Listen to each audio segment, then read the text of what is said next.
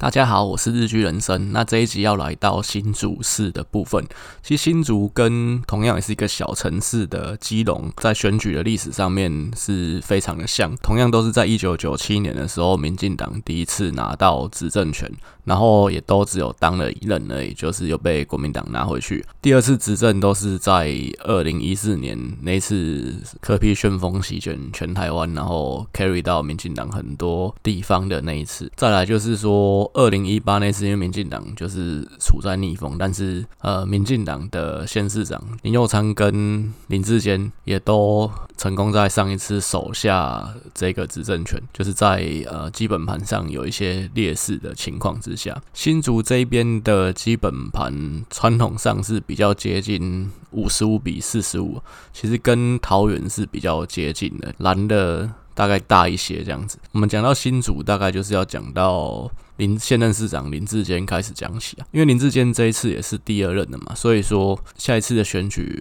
新竹也是从一个全新的局面。那林志坚他二零一四那次算是。可能跟郑文灿一样，都是非常，其实就是令大家最感到意外的两个县市。因为其实像林佑昌，他其实在基隆是已经经营了整整五年，那他前面也选了两次，一次市长跟一次立委，经过两次耕耘，就是选顺利选选上。而且二零一四那次国民党在基隆也有分裂的情况，但新竹这边。比较让人意外，是因为那一次民进党其实自己本身也有分裂的情况，因为蔡仁坚他自己算是脱党出来选，然后再来就是林志坚本身的从政经历也非常的浅。其实林志坚他二零一四选上也是全台湾选举史上最年轻的一位县市长，他那时候才三十九岁，他其实也只当了一任的市议员而已，那就顺利跳上了。四张，因为其实他那一次也是算是一个牺牲打这样的一个感觉了，所以说当时他选上，连他本人应该都惊呆了。你看他在，他其实他的胜选感言是非常简短的，就代表他真的是没有准备，也是一副吓傻的样子，想说干了，只是出来选奉奉命出来。扛一场，结果妈的会选上市长，然后怎么办？有一点这种的一个感觉。因为二零一四那次的选举，其实民进党呃一开始的布局是希望也是仿照柯 P 的模式，就是和当时新竹市的议长谢文进。无党籍的谢文进去合作，那就是用柯 P 的模式，也就是民进党礼让谢文进在新竹这边去竞选。那民进党看到的机会点是说，当时的市长许明才的满意度其实不高，尤其是他跟他前一任的林政则相比，国民党前一任的市长林政则，他在新竹市的任内，那个时候《天下杂志》每年做的县市长满意度，林政则都是五星级的一个评价，就是。新竹还有幸福城市的一个美称，那当然我是觉得，呃，幸福城市这个事情，呃，其实也是见仁见智的。因为其实那几年在新竹，你可能在光复路上骑个摩托车都会被 YY 车队追杀，所以幸福这件事情其实是我觉得是见仁见智这样子。林政则他当了。就是两任满意度都非常高，那许明才其实也是他算是他钦点的接班人，那但是他上任之后，那个满意度就真的是天壤之别，就是从前面几名掉到后面几名。那当然有人是说，因为徐明才不愿意去付一些媒体的公关费，所以造成说他的那个满意度不高。但总之那个时候，呃，绿营就是看到有这个切入点，就是想用柯 P 的模式，看有没有办法新竹市也拿下来。但就是谢文静他算是那个时候比较保守一点啊，他觉得，因为其实你市长跟议员是同时选的，你。要去选市长，就等于你要放弃你现在稳稳拿的这个议长的那个位置。你选输了，可能就是两头空。所以谢文进那个时候没有答应这样的一个算是条件，这样子。所以民进党就是那个当时的布局也是就是一个牺牲打，就找一个年轻的议员林志坚出来扛这一场。其实当时蔡仁坚的部分是蔡仁坚他有跟民进党争取说他想要代表算在野阵营这边去选，但是呃民进党这边的说法是蔡仁坚。也想用柯批模式，他就是用无党籍去去参选。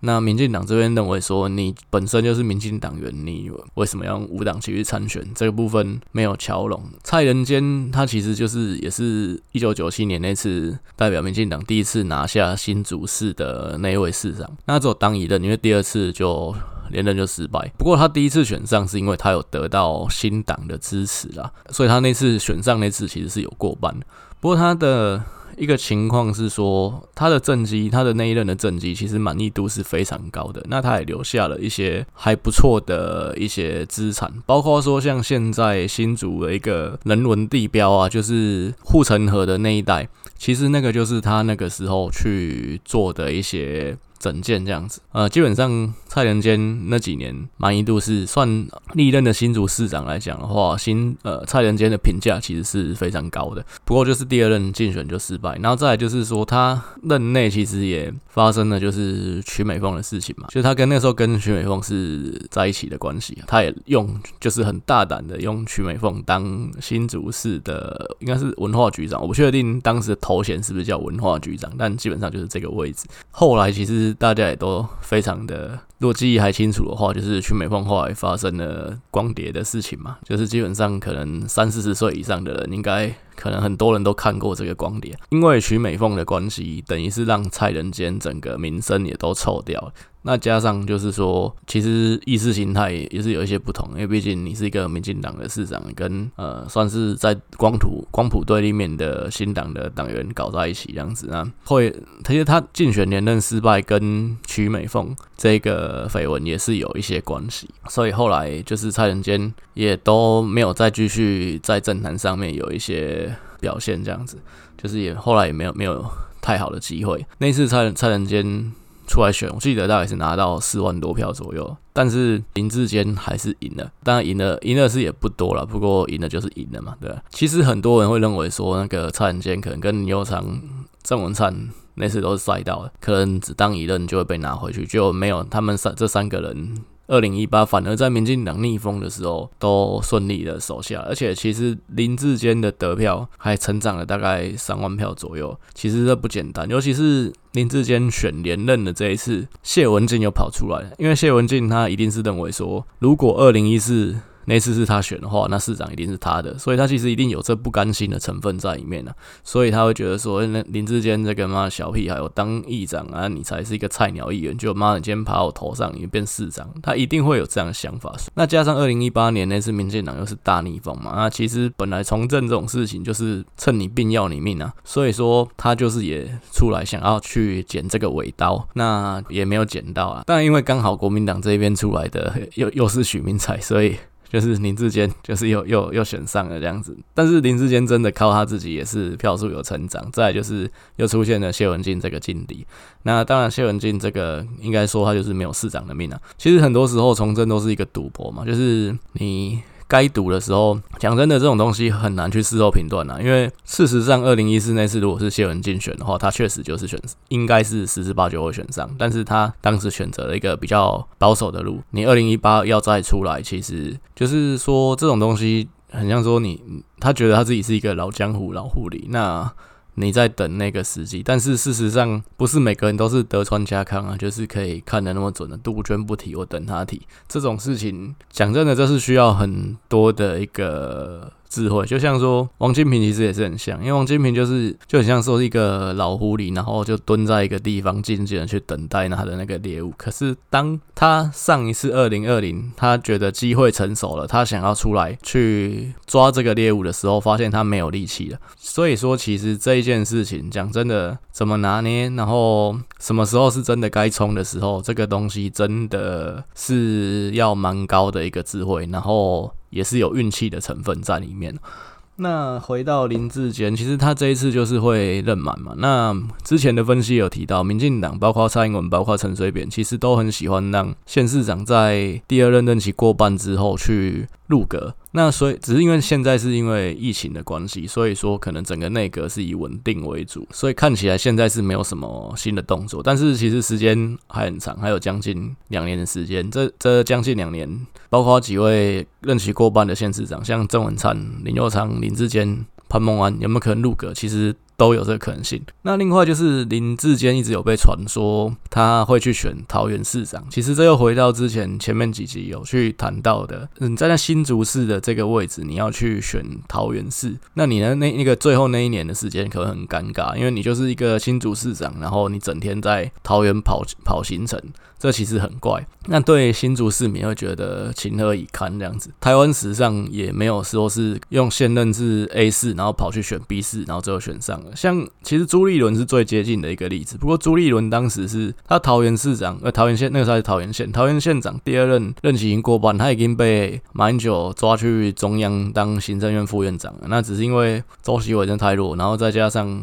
国民党那个时候要防堵苏贞昌去选新北市，所以让行政院副院长。朱立伦下来去选新北市，他的那个任期是是接续的，没有错，就是他前一任算是桃园市长的这个第二任的结束去当新北市长，可是因为他中间有过了一个过水去当行政院副院长，所以其实也不完全是这样的一个情况，不完全是这样的一个从 A 市去选上 B 市市长的一个例子，所以说史上没有人这样过，所以这样其实。还是有一定的一个算是舆论上的风险存在，林志坚的一个部分。不过因为他。就还很年轻啊，因为他三十九岁当上新竹市长，当两任当完才大概四十七岁左右，那还不到五十岁嘛。那他的在从政上面其实也都还有很多的一个发展的空间跟机会，等于还是在一个上坡的阶段。所以其实对民进党来说，他还是一个蛮好用的一个人才这样子。再讲到民进党这边林志坚的接班人到底是要有谁出来选？因为看起来是郑鸿辉是最有可能，因为郑龙辉其实跟林志坚一样啊，都是柯建明这边带出来的子弟兵啊。那不过林你刚林志坚就是真的是命运上面比较好一点。就是当了一届议员，马上就选上市长。郑鸿辉的部分就是可能比较坎坷啦。那他二零零八的时候，柯建明觉得改成单一选区两票是他没有机会在区域选上，所以他就躲去不分区啊啊。然后区域的部分就派郑鸿辉上去，算当当时也是牺牲打。不过那次郑鸿辉其实选的还不错啦。郑鸿辉其实就选了两次立委，包括二零零八那次，然后跟去年啊。那去年那次就是就是差了一些没有选上，但是他当时是因为很多人认为他。被时代力量背刺啊，所以没有办法选上。不过时代力量去打他的那些理由，例如说他在中国有投资，然后他有草地这些事情，郑鸿辉其实没有办法有效去回应，这也是他落败的一个原因。那郑鸿辉他已经有两次选立委的经验，因为其实上一集基隆的时候有提到，其实像基隆啊、新竹这些地方立委都只有一席，所以选立委跟选市长其实是同一件事情。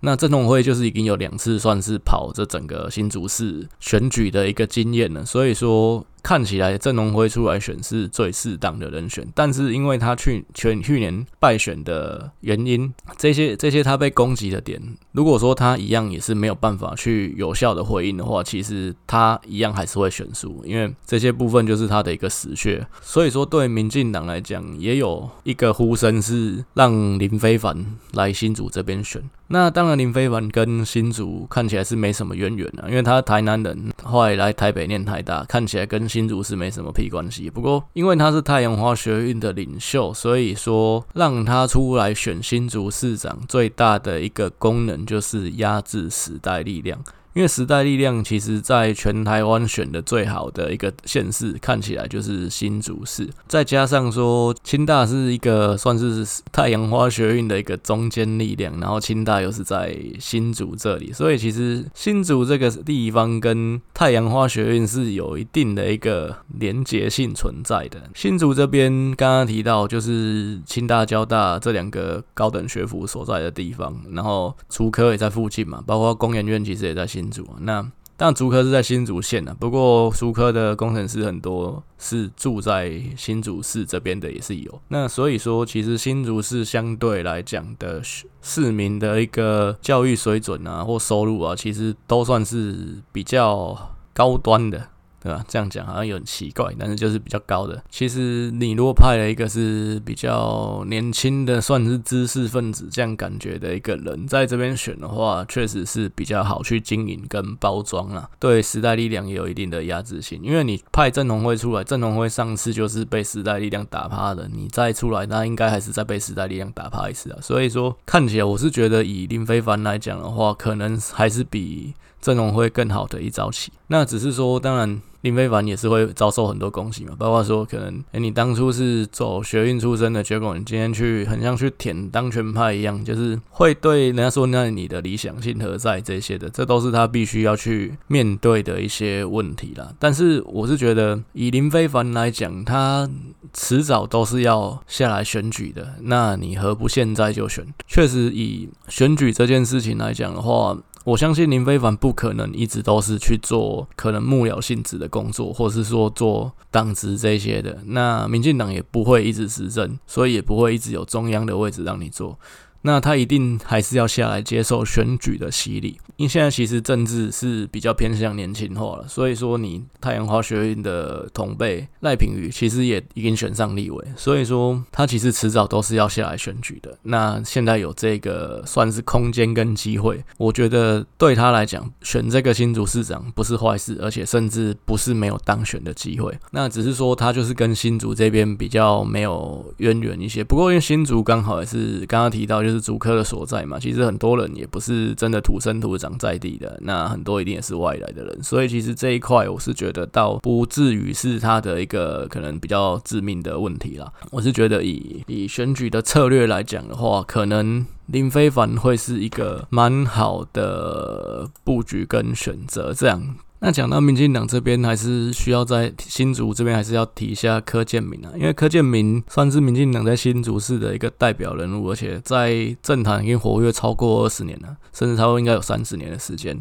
那他的其实要说他运气好，其实也真的是运气蛮好的，因为他在二零零八改成单一选区之后，他就跑去不分区，然后躲了两届之后，刚好民进党就顺风，二零一六年真的大顺风。那不分区这件事情，不管是国民党跟民进党，其实都有个内规是，这其实不是法律规定的，但是就是两边的内规都是不能，也是一样不能当超过两任。唯一的例外就王金平嘛，因为王金平那时候是院长，所以国民党帮他开后门。那到后来证明也是证明马英九这样做是包藏祸心呐，就是因为你是不分区，那我今天如果帮你开除党籍，你他妈连立委都不是啊！就是后来才发现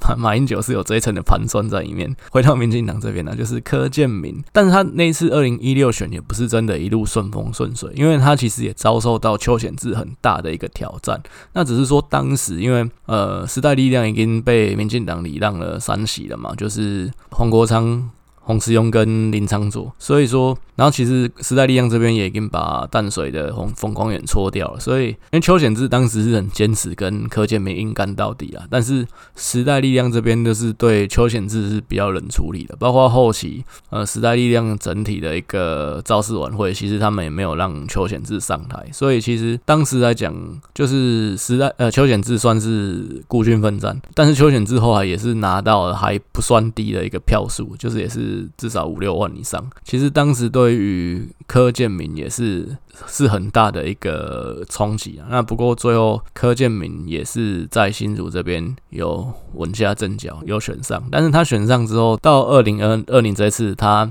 又夺回去。当然他说好听是因为要交棒，但是其实他也是有看出说，那这次再选可能不是稳拿的，而且甚至可能输的机会还比赢的机会高。所以他就是又回到部分区，算是真的是整整整个整体的那个运气真的是非常非常的好。所以他又成功的在当了两两两任的立委。之前高雄的那一集，其实我提到陈菊跟柯建明都是国民党第三势力很喜欢去打击的一个沙包。因为柯建铭对民进党来说，其实也有一定程度的重要性存在。那他在政坛活那么久，相信也没有办法完全是百分之百干净的，要能够被打击的点也很多。那民进党又不可能不保他，那你保他，你就是又自己又会遭受到一些非议。这个部分真的是，我觉得也是蛮阴狠的。但是就是也是会有这样的一个情况。那所以柯建铭那年纪也不小。我觉得他有可能这次就真的是最后一次的立委。再来是讲到国民党的一个部分啊，那国民党这边目前看起来比较有可能两个人选，一个是现任立委郑正干嘛，然后一个是林维洲，新竹县这边的林维洲，因为郑正干的一个问题是说。他立委就只当就是这次才选上，所以说等于你一任立委都还没当完就跑去选市长，我觉得这个部分以现在来讲一定是会被攻击，不然的话他应该是目前可能国民党这边最有机会胜选的一个人选，因为他也选过两次的立委嘛，那。等于说，这种全市的这种选举，他也跑过两次，但是他就是有做一半落跑的这个问题。林维洲的话是，他是新竹县这边的。立委，所以说当然是有地缘上的关系。不过其实新竹市跟新竹县人口结构上面其实有蛮大的一个差异。因为其实早期会用头前溪尾界去分新竹市跟新竹县，有一个原因是因为族群的关系。新竹市这边本省人的比例比较高，那新竹县这边当然是客家人的比例比较高。以所以说以县区这边要跨市区的话来讲，可能不是这么的容易。那加上说新竹市这边可能就是军工教这样的一个人口，其实比例是比较高的，就是说族群上面其实是有一定程度的差异。那当新竹县这边现在看起来竹科的一个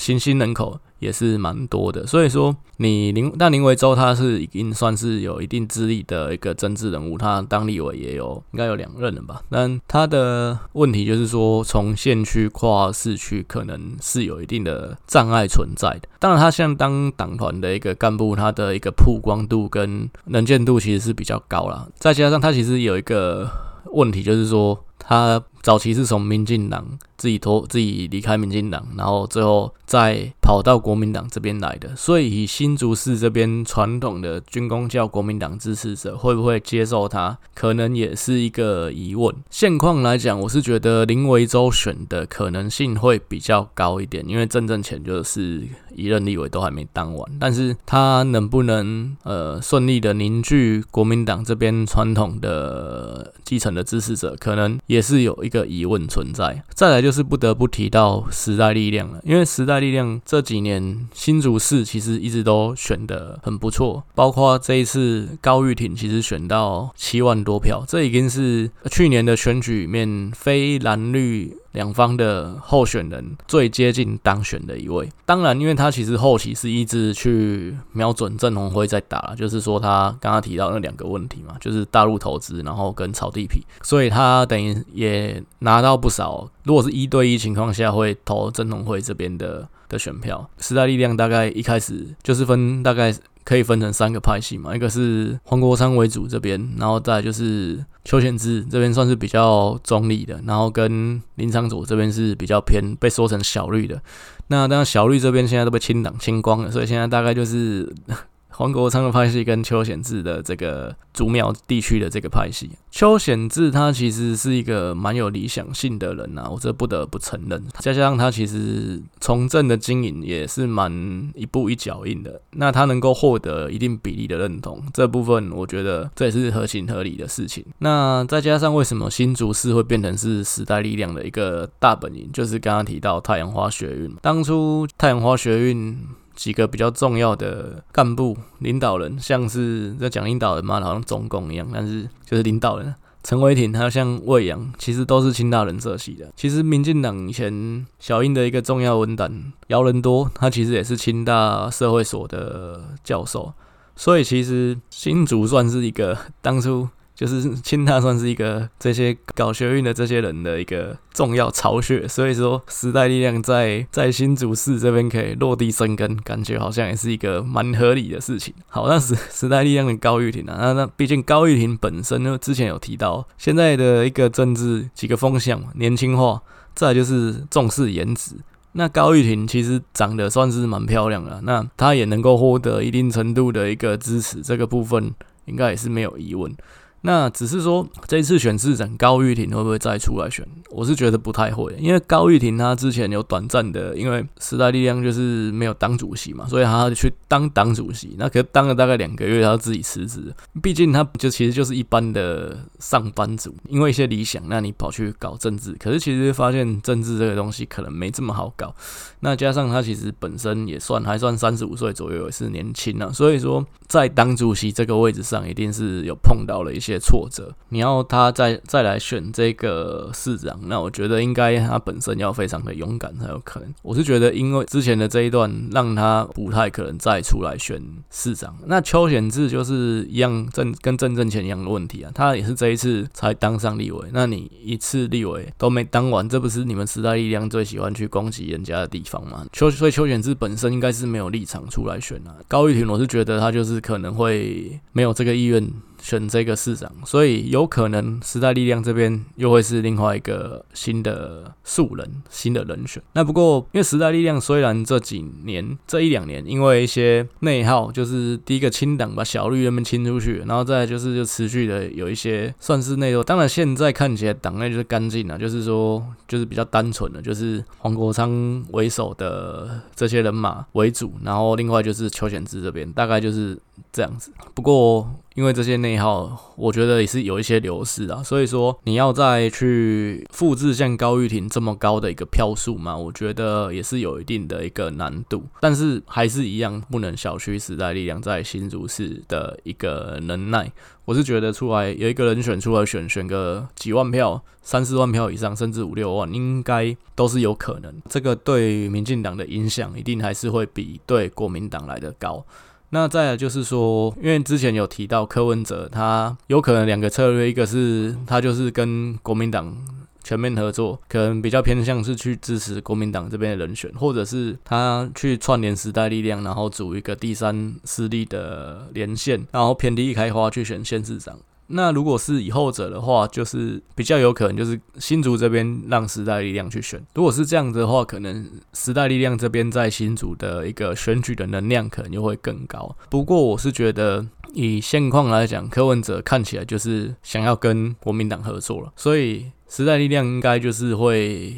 有自己的步伐。对时代力量来讲，最好的策略，二零二二年最好的策略一定还是跟二零一八一样。就是持续在深耕地方县市议员的一个部分，因为其实很可惜，是二零一八年在县市议员的选举，时代力量其实有很大的一个斩获。不过，其实你看到这几年很多县市议员，包括台北市这边，其实都离开时代力量。原本有党团三，可能有三个人，后来可能变没半个人，有点可怜啊。像苗栗的那个曾文学，其实哎、也被民进党用美人计收编了，所以 就就是蛮可惜的一个地方，就变成是说二二零二二年还要呃算是不能是说从零开始的，但是就是还是就很像说你盖楼盖楼房楼房盖了五六楼，然后突然被砍掉剩两楼，你要从两楼开始盖起啊，当然是万丈高楼平地起是没有错，现在不是从平地啊，但是你还是要从这个比较前端的地方再去重新再盖楼房，这是比较可惜的一个地方。不过对他们来讲，最好的策略应该还还是继续去扎根，然后一样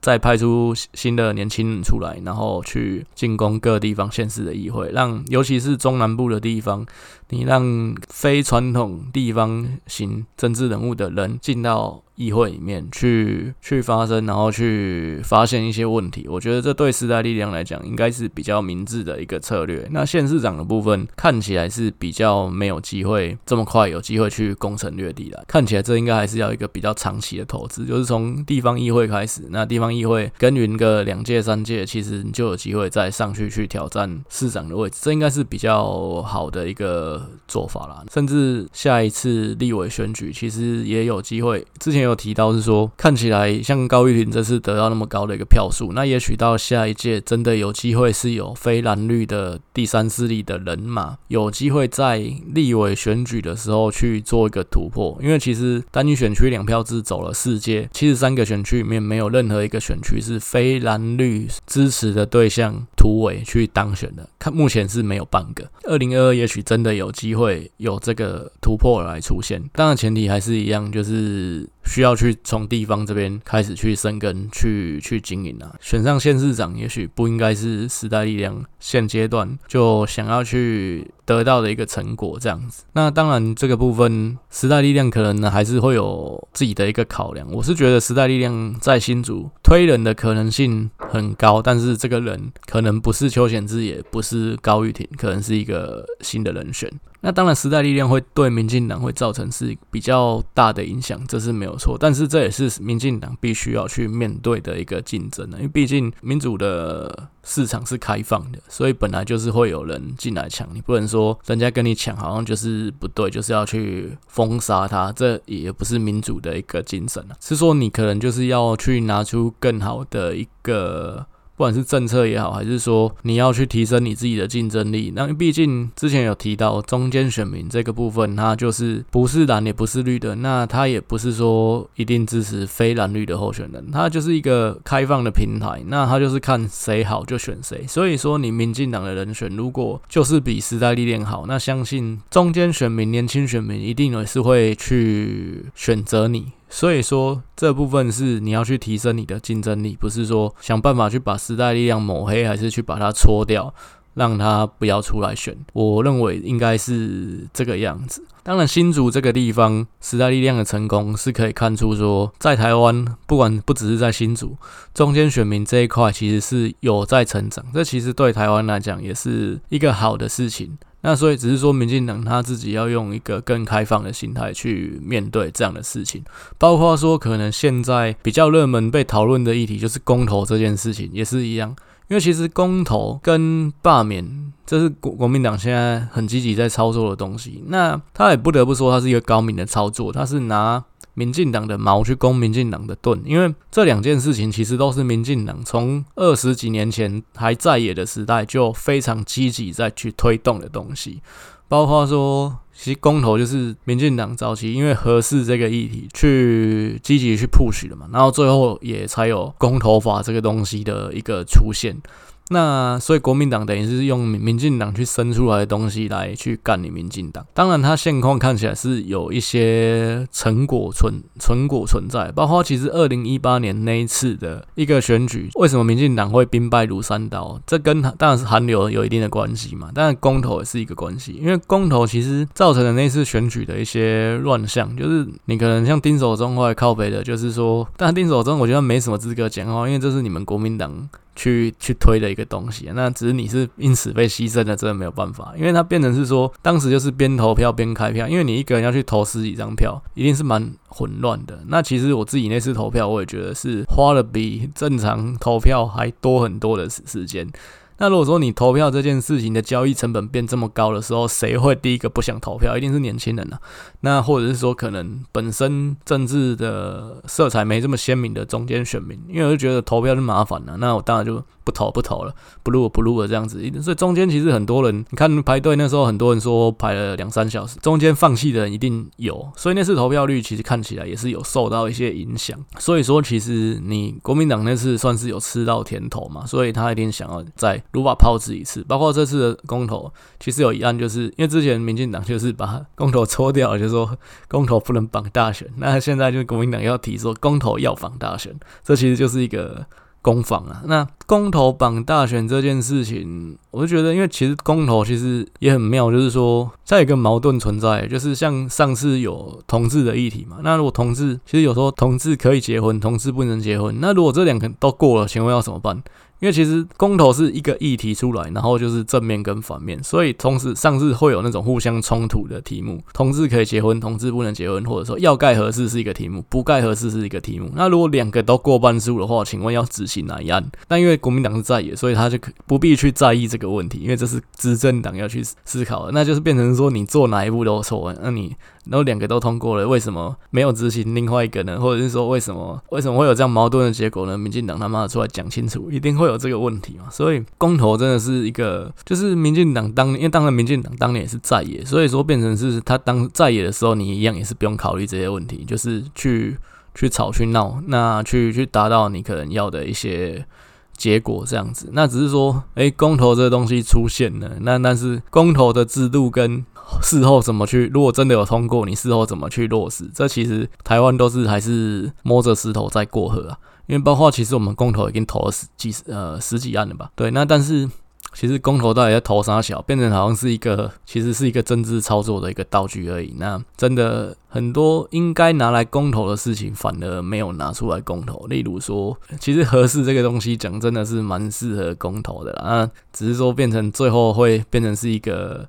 泛政治化的吵闹，那最后就是。讲真的，就是结果反而大家不是那么重视的。那再来就是说，公投过了之后，政府有没有强制力要去去去做这个这个事情？好像看起来也只是说是一个民众人民的建议、人民的声音给政府听到。现在看起来台湾是这样子，但是好像没有一定政府执政党要去执行这件事情。看起来现况是这样子。再来就是说，公投的题目，那什么样的题目适合公投？然后公投题目，因为其实。公投题目的设计也会影响到投票的一个结果，因为其实看起来上次的很多投票题目听起来就像绕口令。那变成好像在考中文的 Gmate 一样，所以变成上次很奇怪的是，很多人在教大家怎么去去公投，说你应该你，例如说你是支持绿的，你应该支持哪几案，反对哪几案。那国民党反过来一样，也是你要支持哪几案，反对哪几案。这真的符合公投它原本的精神吗？好像又怪怪的。那所以其实公投这个东西，你同时你要去投很多案，一定就是会有这些乱七八糟的事情发生。这东西再就是说，你你在这样的情况下，是否投出来？结果就真的是，嗯，民意的展现，我就觉得这个东西可能就是真的有很大的问题存在了。因为上次真的投票就是投的乱七八糟，之前很多反空屋这些东西，那反空屋这个东西，当然大家一定觉得好啊，那本来就是应该反空屋。可是反空屋后面的一个，呃，可能代价是什么，或者是说这件这件事情到底是代表什么含义？为什么反空屋？那或者是说可能反核死这些事情？但看起来字面上的意义，大家一定会反对啊，一定就说对对对，一定会通过，就是我们本来就应该要这样做。可是就跟你你去投票说，可能我们台湾改成周休七日好不好？我相信这个这个公投一定会过的，因为劳方的人数就比资方多。那 但是这个这个投出来有意义吗？这个东西就是题目上的设计，其实有很多的问题存在啊，最后会沦为就是玩文字游戏。早交公投这件事情，我是因为民进党现在其实看起来是想把早交公投这件事情绑成是。一个国民党的阴谋，那就是说一样，他要复制二零一八的一个状况，然后希望越乱越好。当然，他对于深绿的支持者一定是会一定的说服力的，但是其实这件事情对中间选民来讲是没有说服力的。所以藻礁公投一定还是会，我觉得一定还是会走到公投的阶段，他联署是一定会过的，只是说后续民进党要怎么样的去进行这一个政策的辩护。然后让人民更了解到底为什么要去做这个政策，为什么民进党要这样子去做，那才是应该是后续攻防的一个重点。其实公投不能说现况来讲，不能说完全是不好的，它其实是会让一些如果说有适当的一个讨论，然后可能跟。社会的对话，那我相信公投也许结果跟就是中间的一个过程影响都是好的，因为藻礁公投这件事情可以让就是能源的利用这件事情可以得到比较多的一个社会的对话。那民进党一定是要讲得很清楚，毕竟这可能是两害相权取其轻的一个状况。其实所有的开发一定都是会影响环境。如果说你的生活要好，一定是会去牺牲一些环境的一些问题。如果说你说什么东西都不要，那会变成是说，那我们是不是人类就是退回原始的状态下去生活？这其实是很多应该是我们需要去考虑的一个问题。台湾的教育其实有一点变成是说，养出了很多的左胶，其实是过度的理想化。那可是你说，希望我们小时候去探讨一些议题，而是说，那我们要环保，那我们就是说开发不要去影响。环境，可是这件事情是其实认真去想是缘木求鱼的，什么东西开发了不会影响环境？那垃圾场要不要盖？盖的是就是当然要盖，可是不要盖在我家就好。这其实最后都会变成是这样的一个问题。同样的，这开发的问题也是一样。你还团或者是说可能一些年轻人，一些偏向左派的团体，他会说就是其实什么都不要，不要，不要。可是不要的情况下面，那要不要用电？诶，要，我要用电。那所以这部分是。最后又回到说，那是妈的，大大家用爱发电嘛，会变成是这样的一个情况。那你所有的替代能源都不要。不要风力，风力会可能太吵；不要是天然气，因为会开发天然气会影响一些环境，甚至水利电厂也不行，因为盖水库妈的这个可能很多动物会没有家。那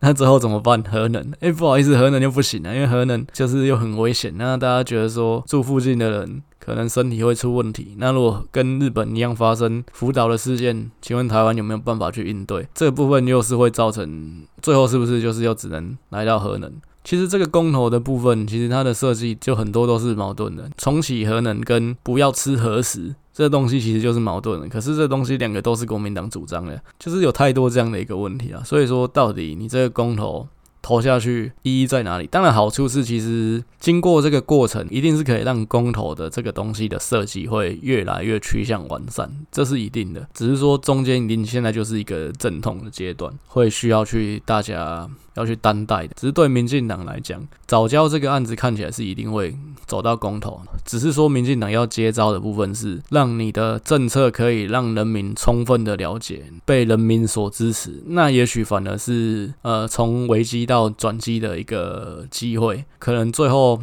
也许早教这个事情辩论到最后，也许也许人民是支持民进党提出来的案子，这个部分对民进党来讲。结果当然就会比较好一点，因为国民党其实如意算盘就是说，透过今年可能八月这四场公投弄下去，那就会变成是说，包括反莱猪这些东西绑在一起，那会希望能够塑造一个声音，就是说，就很像是他想复制二零一八的那个那个情况，人民很讨厌民进党，进而让二零二二年一样，国民党全面取胜，那二零二四就非常有机会拿回政权。那如意算盘当然是这样子，所以民进党其实现在真的也是不敢怠慢，就是严阵以待去面对八月的这几案的公投。只是说这个部分真的也是需要很高的一个处理的智慧啦，就是说让这个东西能够被人民充分的了解，让人民去支持你这边的案子，这是非常必要的一件事情。